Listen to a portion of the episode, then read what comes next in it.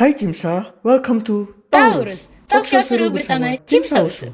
Halo Cimsa, apa kabar nih? Semoga kita sehat selalu dan terhindar dari segala penyakit di era pasca pandemi seperti saat ini ya. Sebelumnya, perkenalkan. Nama aku Arida Anwar Dalimote, aku dari Skomi Cimsa Usu. Nah guys, tapi aku nggak sendirian nih pendengar Taurus. Kali ini, aku akan ditemani dengan abang yang kece banget nih, yaitu Bang Yan Joshua mungkin saya langsung sapa saja ya. Halo Bang Yan. Halo Anwar. Nah, pada episode Taurus kali ini, kita akan ngomongin hal yang paling sering nih menjadi salah satu alasan mahasiswa kedokteran itu pusing, stres, bingung, dan banyak lagi. Ya, apalagi yaitu OSCE. Nah, mungkin langsung aja nih ya. Nah, kalau kita lihat di media sosial, mahasiswa kedokteran tuh sering ngeluh, nyebut-nyebut tentang OSCE. Nah, kalau boleh tahu nih Bang Yan, OSCE itu sebenarnya apa sih Bang? Dan apa tujuan OSCE ini untuk mahasiswa kedokteran? Jadi OSCE itu adalah singkatan dari Objective Structure Clinical Examination, ujian berbasis klinis, di mana ini adalah ujian yang harus dihadapi oleh mahasiswa kesehatan, eh, baik itu fakultas kedokteran, fakultas kedokteran gigi, eh, keperawatan, bahkan eh, farmasi juga ada OSCE-nya. Nah, jadi di ujian ini yang dinilai itu adalah skill kita kemampuan kita dalam mempraktikkan uh, teori yang udah kita pelajari saat kuliah. Jadi tujuannya itu ya untuk uh, supaya mahasiswa kedokteran itu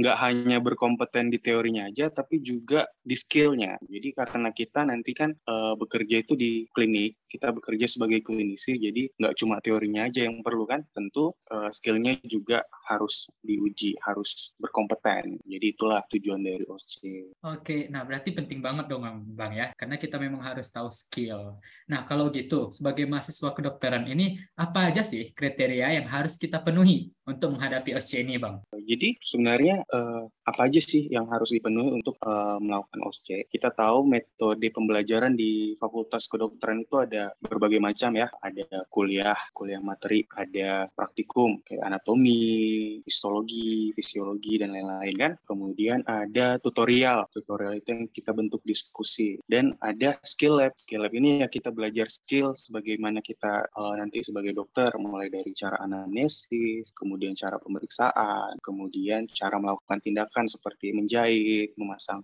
NGT dan lain-lain. Skill lab inilah yang jadi syarat utama bisa mengikuti OSCE. Untuk mahasiswa kedokteran bisa mengikuti OSCE itu harus hadir dalam setiap pertemuan di skills lab. Biasanya OSCE ini dilakukan di setiap akhir semester. Nah, oke okay, Bang. Berarti seperti itu ya. Kalau boleh tahu nih Bang, itu kan tadi Abang juga sedikit menjelaskan tentang sistem OSCE ya. Nah, itu mungkin sistem OSCE secara umum di Indonesia kah atau memang hanya di kita karena dari USU atau gimana Bang? Jadi OSCE secara umum di di nasional ya. Abang di sini menjelaskan secara nasional, nggak cuma di USU doang, tapi di Indonesia OSCE-nya sama. Itu secara umum OSCE itu ujian yang bersifat station. Masing-masing station itu berisi soal berupa kasus. Jadi dalam satu station itu ada satu kasus di mana kita diminta untuk melayani pasien. Jadi sebagai dokter kita melayani pasien uh, mulai dari anamnesis, diagnosis sampai penjajakan yang harus kita lakukan, yang harus kita berikan kepada pasien sesuai dengan apa yang diminta. Soal soal minta apa itu yang kita kerjakan. Misalnya so soal mintanya hanya anamnesis dan lakukan pemeriksaan fisik ya kita kerjakan anamnesis dan pemeriksaan fisik. Kalau soal mintanya dari anamnesis sampai tata laksana ya kita lakukan dari awal sampai akhir. Uh, lalu setelah itu selesai lanjut ke stasiun berikutnya berikutnya. Nah, berarti memang secara umum seperti itu ya berarti OSC.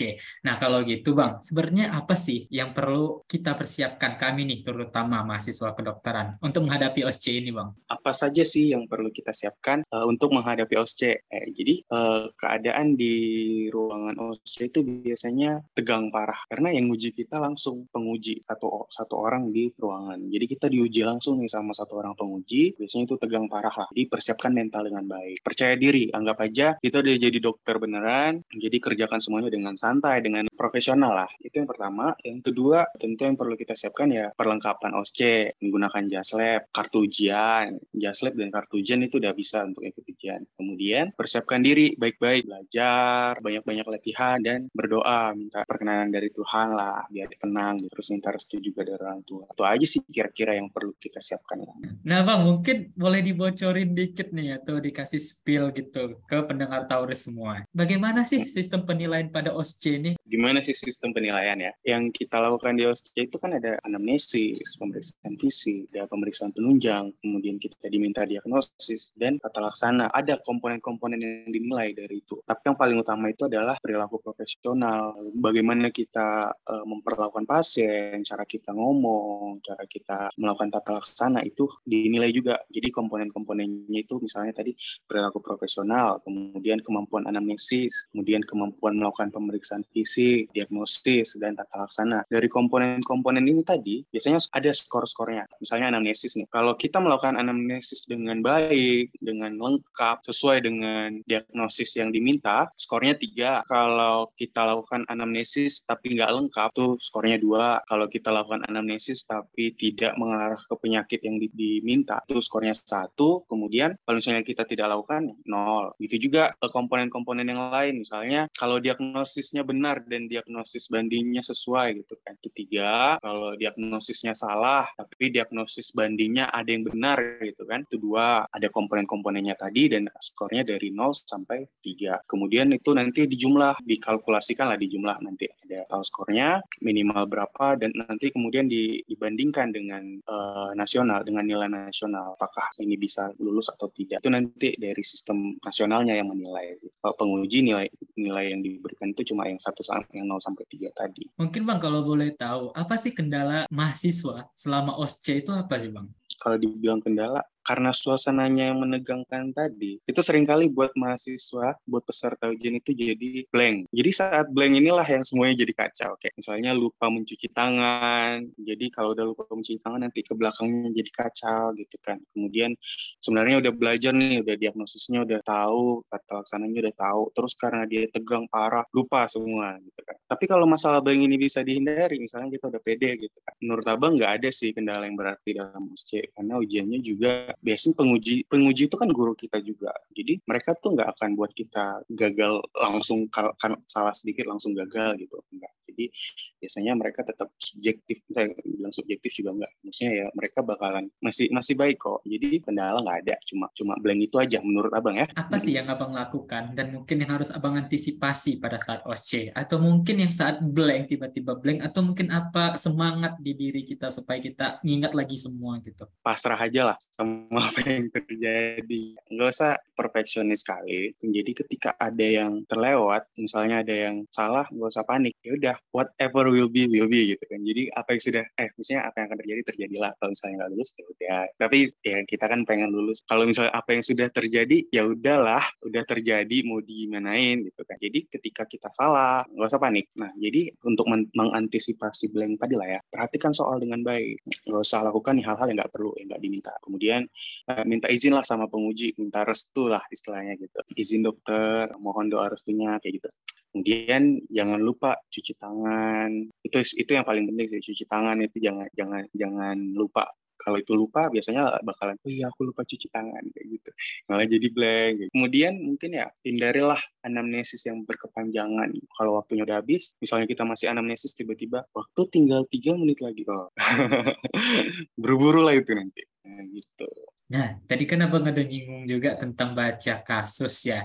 Nah, kalau boleh tahu nih Bang, baca kasus yang efektif itu gimana sih Bang? Ada tipsnya nggak? Jadi yang perlu kita perhatikan itu paling utama itu identitas pasiennya. Seringkali tuh pasien laki-laki 25 tahun, tapi pas kita masuk bapak-bapak, jadi bingung kan? Kemudian atau dengan penurunan kesadaran. Nah, kita kalau penurunan kesadaran nggak mungkin dong kita anamnesis pasiennya, kita anamnesis keluarganya gitu. Atau misalnya bayi gitu kan. Yang kita anamnesis tentu orang tuanya. Kemudian instruksi fungsinya. Sebenarnya sama aja sih. Semuanya sama aja. Anamnesis pemeriksaan fisik pemeriksaan penunjang tata laksana semua semua kayak gitu. Maksudnya gimana ya? Ketika kita di depan ruang ujian kan tes silahkan membaca soal gitu. Itu kita nggak perlu ngapal soalnya kok. Yang penting kita mengerti uh, apa aja yang mau ditanya apa aja yang mau kita lakukan. Terus kalau misalnya di dalam nanti gimana? Di dalam kalau misalnya kita lupa masih ada ditempel di meja. Ketika kita lupa ada nih pemeriksaan fisik. Oh berarti harus dilakukan pemeriksaan fisik. Kemudian interpretasi hasil hasil pemeriksaan laboratorium. Nah, jadi kalau udah kayak gitu kan, kita tinggal minta aja pemeriksaan laboratoriumnya apa dok? Ini, ini, ini, ini, ini. Oh, interpretasinya begini gitu. Jadi tips membaca soal ya, ya baca aja. Sebenarnya nggak ada tips yang gimana-gimana ya. Karena soalnya ada lagi di dalam. Nah, mungkin Bang ada nggak sih tips dan trik supaya kita anamnesis kita lebih terarah, supaya diagnosisnya nggak salah, tata laksananya supaya lancar semua Bang? Dalam anamnesis itu kita tahu ada empat pokok pikiran yang harus kita ketahui. Yang pertama itu riwayat penyakit sekarang, kemudian riwayat penyakit terdahulu, kemudian riwayat keadaan keluarga dan sosial ekonomi. Jadi yang pertama tuh riwayat penyakit sekarang kita gali lebih mendalam dengan cara harusnya teman-teman udah belajar juga di skill lab all chart. All chart itu apa aja? Konsep, kan sudah berapa lama keluhannya dirasakan. Misalnya nih ya, pasien tadi kan nyeri kepala ya. Konsep sudah berapa lama nyeri kepalanya, sudah sejak kapan gitu kan. Kemudian ya lokasi di sebelah mana, kepala kanan kah atau seluruh kepala gitu kan. Lalu durasi, durasi ini berapa lama keluhan terjadi? Misalnya apakah terus menerus hilang timbul, terus menerus selama satu jam kemudian hilang kayak gitu, hilang timbul dong. Kemudian karakteristik bagaimana keluhannya? Misalnya nyeri kepala tadi, apakah dia seperti ditusuk-tusuk, apakah dia seperti diikat? Lalu GAA aggravating. Aggravating maksudnya apa? Faktor yang memperberat, faktor yang memperingan.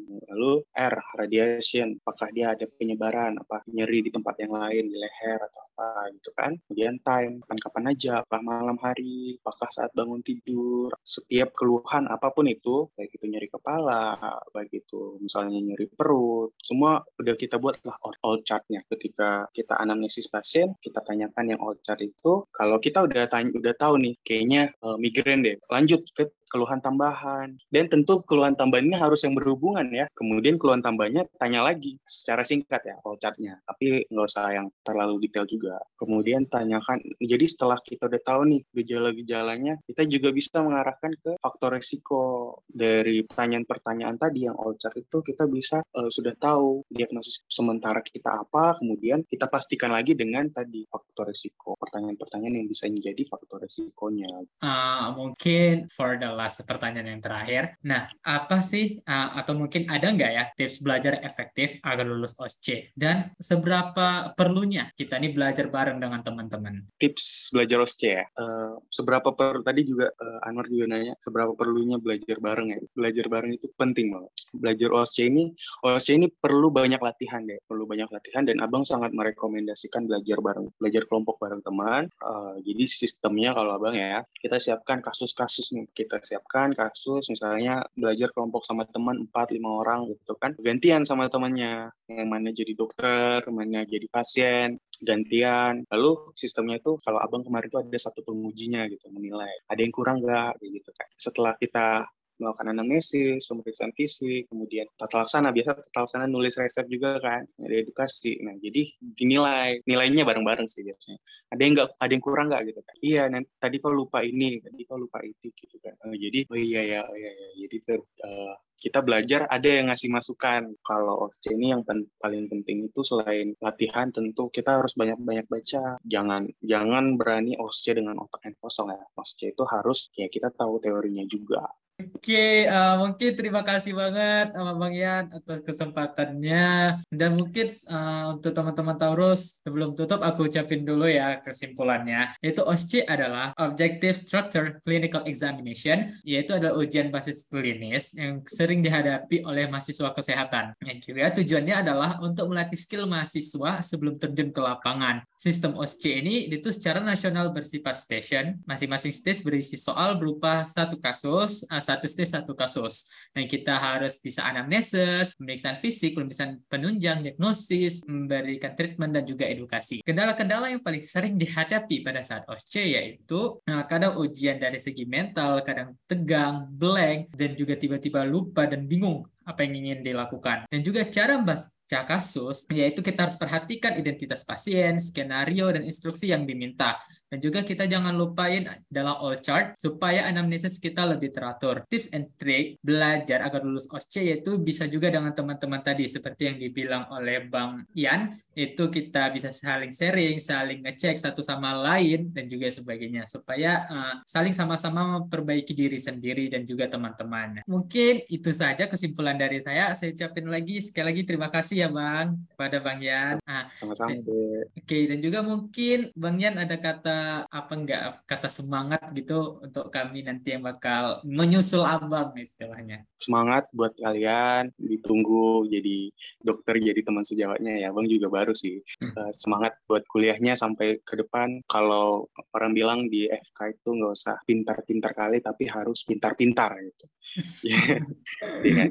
Jadi semangat lah. Oke, terima kasih Bang Yan atas kata-katanya dan juga mungkin untuk pendengar Taurus makin semangat ya dan jangan menyerah di tengah karena setelah masuk FK karena banyak orang yang ingin di FK. Oke, eh, terima kasih pada Bang Yan sekali lagi dan juga mungkin ini adalah akhir dari podcast kita. Aku sampaikan pesan kepada teman-teman Taurus, tetap pantau IG Cimsa USU ya dan juga event-event menarik lainnya dan jangan lupa tetap be aktif with Cimsa. Dah.